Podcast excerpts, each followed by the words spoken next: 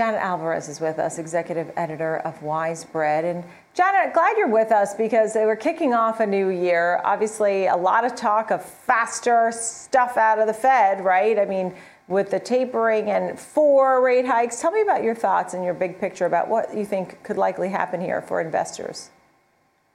I think 2022 will probably be just as volatile, even perhaps more volatile than 2020 and 2021. Um, you're almost guaranteed to see the rate hikes this year. You're almost guaranteed to see continued inflation, pressures on wages, uh, pressures on the supply chain. So all the elements for continued volatility are there. And as a consequence, investors, I think, have to be a little bit more selective uh, and look more closely at their choices. Right. I know that you actually were talking about uh, maybe some of the travel stocks might be under pressure. We had guests earlier today who were believers in consumer staples because they thought inflation remained hot and that it was a good defensive play. When you go sector to sector, are there some clear winners and maybe others that might be under pressure?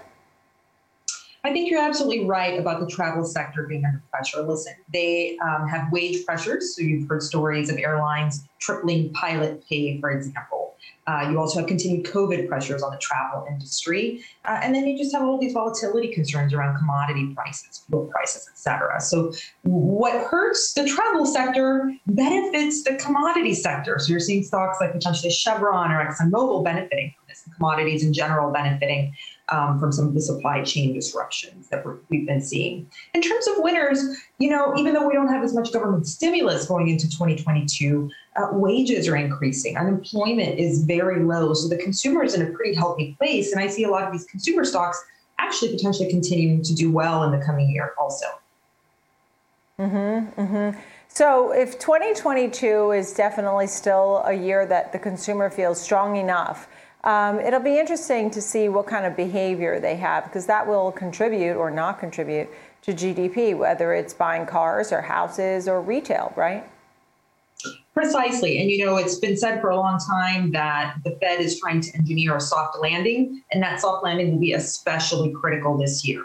Uh, even though, you know, the economy is pretty robust from, from a wage and employment perspective, that can sh- potentially shift rather rapidly if, if the economy or the market overreacts um, to the Fed tapering. And of course, and if you get more external shocks from supply chain issues or more COVID shocks, that's also highly variable as well. That's why I think the theme for 2022 is volatility and reducing volatility, uh, choosing dividend paying stocks, uh, choosing investments that are likely to be focused on sectors of the economy that are less exposed to wage inflation or less exposed uh, to some of the, the sources of volatility that the Fed can induce. Mm-hmm, mm-hmm. Let me tell you, I see in your notes about uh, the FANG stocks, personal favorites include Apple and Amazon. I think that's interesting. And then you talked about ESG, and then names like Best Buy and Target. Tell me a little bit about some of each of those. So I think ESG investing will continue to be a, a, very favorable theme in the coming year. I think it's something that's gaining momentum, and I think you're seeing um, a lot of investment services beginning to, to, offer more ESG products or ESG offerings to investors. So look for ESG to continue quite strong in the coming year.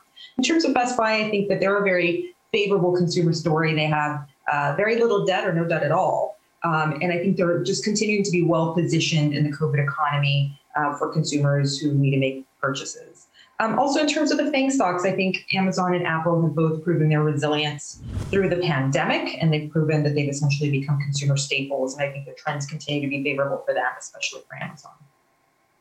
Yeah, good to see you, Janet Alvarez of Wise Bread. Thank you very much for being with us on the show. We appreciate it very, very much. Nice to see you, and Happy New Year. Thank you. Happy New Year.